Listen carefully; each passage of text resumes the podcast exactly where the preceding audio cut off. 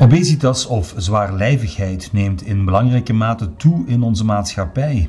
De populatie die ermee te maken krijgt wordt ook steeds jonger. Met alle problemen en gevolgen van dien, zowel voor patiënt als voor maatschappij. Ziekenhuis Oost-Limburg beschikt over een obesitascentrum dat alle facetten van zwaarlijvigheid op multidisciplinaire wijze aanpakt.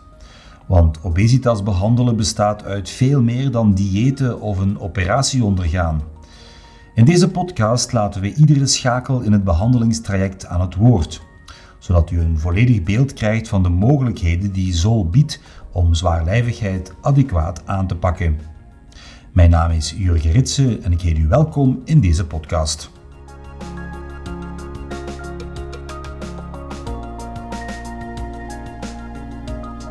Ja, en intussen is uh, Philippe Martens aangeschoven bij mij. Philippe Martens is uh, diëtiste in het SOL, voedingsdeskundige.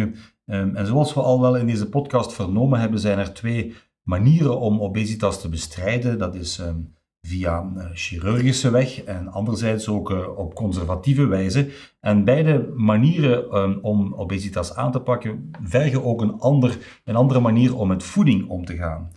Philippe um, die is gespecialiseerd in het begeleiden van obesitas-patiënten die voor een conservatief traject kiezen, dus een niet-operatieve um, behandeling van obesitas. En zij kan ons wat meer vertellen uh, wat dat betekent voor het voedingspatroon van deze patiënten. Goed, Philippe, welkom. Hallo. Ja, hey. Um, goed, misschien eens eerst zeggen, ja, dat uh, conservatief traject, wat houdt dat precies in? Conservatief traject bestaat eigenlijk uit twee verschillende trajecten. Dus we hebben een, een groepstraject. Dat bestaat eigenlijk uit 24 weken dat we de patiënt intensief gaan begeleiden. Dus dat is ook met een multidisciplinaire aanpak, wat zowel de kinesisten betreft, uh, psychologie als uh, ons diëtisten. Ja. Um, en dan gaan we eigenlijk vooral samenwerken aan gedragsverandering, samenwerken aan gezond eetpatroon, um, ja een nieuwe levensstijl eigenlijk opbouwen, ja. um, waar dat we intensief met de patiënt gaan werken. Want bij een chirurgische aanpak, ja, daar draait alles rond die operatie. Of enfin, toch heel veel draait rond die operatie en het gedrag uh, na een operatie of ervoor. Maar bij een uh, meer conservatieve aanpak, daar draait heel veel rond voeding. Ja, een groot aspect is voeding, maar we hebben ook wel al gezien dat natuurlijk voeding niet de enigste uh, rol speelt, maar zeker ook wel het emotioneel eetgedrag, uh, andere psychologische factoren die echt wel een, een, grote invloed hebben op het eetpatroon van de patiënt. Wat daarom dus echt wel heel belangrijk is dat we eigenlijk samen gaan kijken waar nu eigenlijk, waar dat het op dat gebied een beetje fout gaat of waar dat de patiënten moeilijkheden bij hebben. Dus, maar jullie rol is toch wel heel belangrijk in dit traject. Zien jullie de patiënten dan ook uh, vaak? Hoe vaak eigenlijk? Ja, we hebben eigenlijk um, zeven sessies van diëtiek door, okay. doorgaande het hele traject. Dus we gaan, en dat is elke keer een sessie van anderhalf uur. Dus we gaan echt wel intensief inderdaad gaan werken rond dat gezond eetpatroon. En dat bestaat deels uit theorie, dus de basiskennis eigenlijk rond voeding.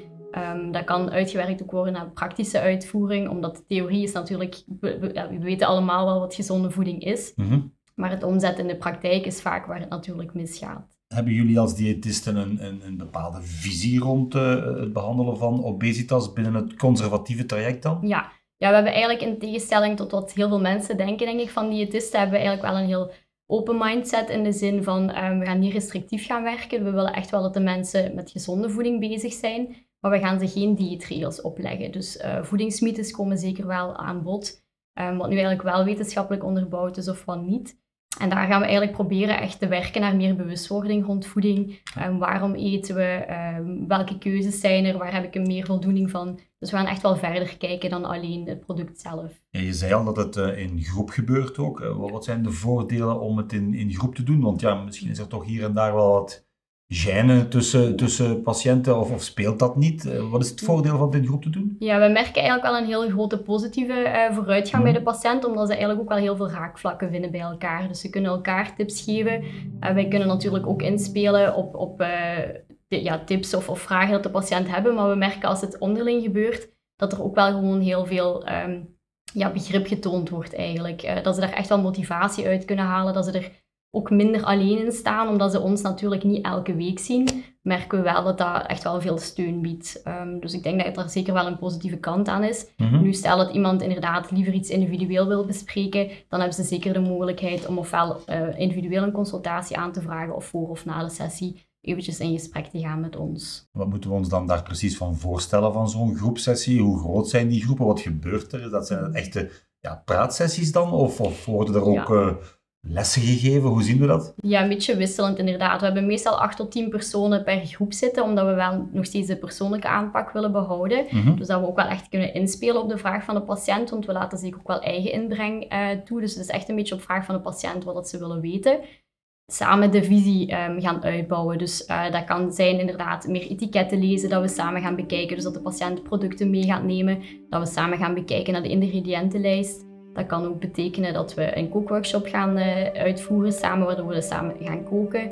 Eh, dat kan een quiz zijn rond voeding, voor te kijken wat de patiënt zelf weet rond voeding of waar dat ze dingen bijgeleerd gaan hebben. Dus het is wel redelijk breed. Jullie starten ook, eh, zoals dat dan heet, Ozempiek op tijdens ehm, groepssessies. ehm, in samenspraak dan, dan met het hele multidisciplinaire team. Vertel daar eens wat meer over. Ja, Ozempic is inderdaad wel een mogelijkheid, of een andere medicatie inderdaad, ehm, is zeker een optie. Nu, het wordt inderdaad altijd multidisciplinair besproken of het Ja. een mogelijkheid is om op te starten. Het Maar zijn geneesmiddelen. ja, Ja. ja. inderdaad. Ja, meer een hulpmiddel eigenlijk, want Ja. het wordt inderdaad vaak gezien als oplossing, maar dat is het uiteraard niet.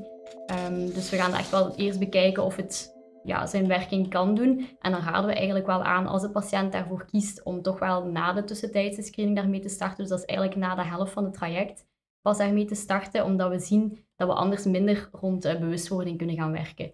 Ja. Dus omdat dat natuurlijk een stukje is dat als, als mensen eh, medicatie gaan gebruiken, valt dat natuurlijk een stukje weg. Want de drang naar voeding, ehm, de portiegroottes en zo worden sowieso al iets minder. Ozempiek behandeling opstarten, dat gebeurt individueel of ook Ja. in groep. Nee, dat wordt individueel besproken en dat wordt individueel opgestart. Wat is de reactie over het algemeen of hoe ja, gaan patiënten om met dat eh, conservatieve dieettraject eigenlijk of met de, rol van de dienst binnen dat traject? Kan men dan nog steeds beroep doen op jullie of stopt dat op een bepaald moment? Nee, het stopt in principe na die 24 weken puur het traject zelf, dus die multidisciplinaire aanpak een beetje. Maar ze hebben uiteraard nog steeds de keuze om regelmatig opgevolgd eh, te worden. Ik heb echt wel eh, regelmatig patiënten die inderdaad vragen om toch nog wel wat controle te hebben en regelmatig op gesprek te komen. Dus daar is zeker de optie om dat verder te zetten. Ehm, en over het algemeen wordt het eigenlijk wel heel positief ontvangen, sowieso Ja. het groepstraject, omdat je echt wel ja, in een, in een veilige setting eigenlijk bezig bent rond voeding, ehm, dingen bij gaat leren. En natuurlijk zijn er altijd verschillende verwachtingen rond een traject. En dat proberen we in het begin ook wel heel goed duidelijk te maken. Wat ze kunnen verwachten van het traject. Dus de meesten zijn dan ook wel op de hoogte wat het inhoudt.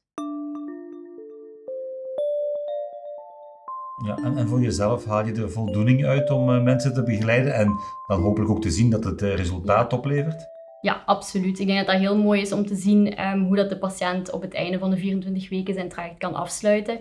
Ehm, en de veranderingen te zien binnen hun denkwijze, binnen hun e-patroon. En om toch inderdaad meer vrijheid te krijgen vooral. Omdat we Ja. merken dat ja, restrictief diëten echt wel eh, ja, een trend is eigenlijk. En dat willen we echt wel proberen te doorbreken. En dan zien we de mensen ook wel meer openbloeien, meer zelfzeker worden. Ja. Dus eh, ja, absoluut wel een vooruitgang. Oké, heel fijn. Goed, Filiek Martens, eh, heel hartelijk bedankt voor dit gesprek. We zijn alweer een stukje wijzer geworden. Mhm. Graag gedaan.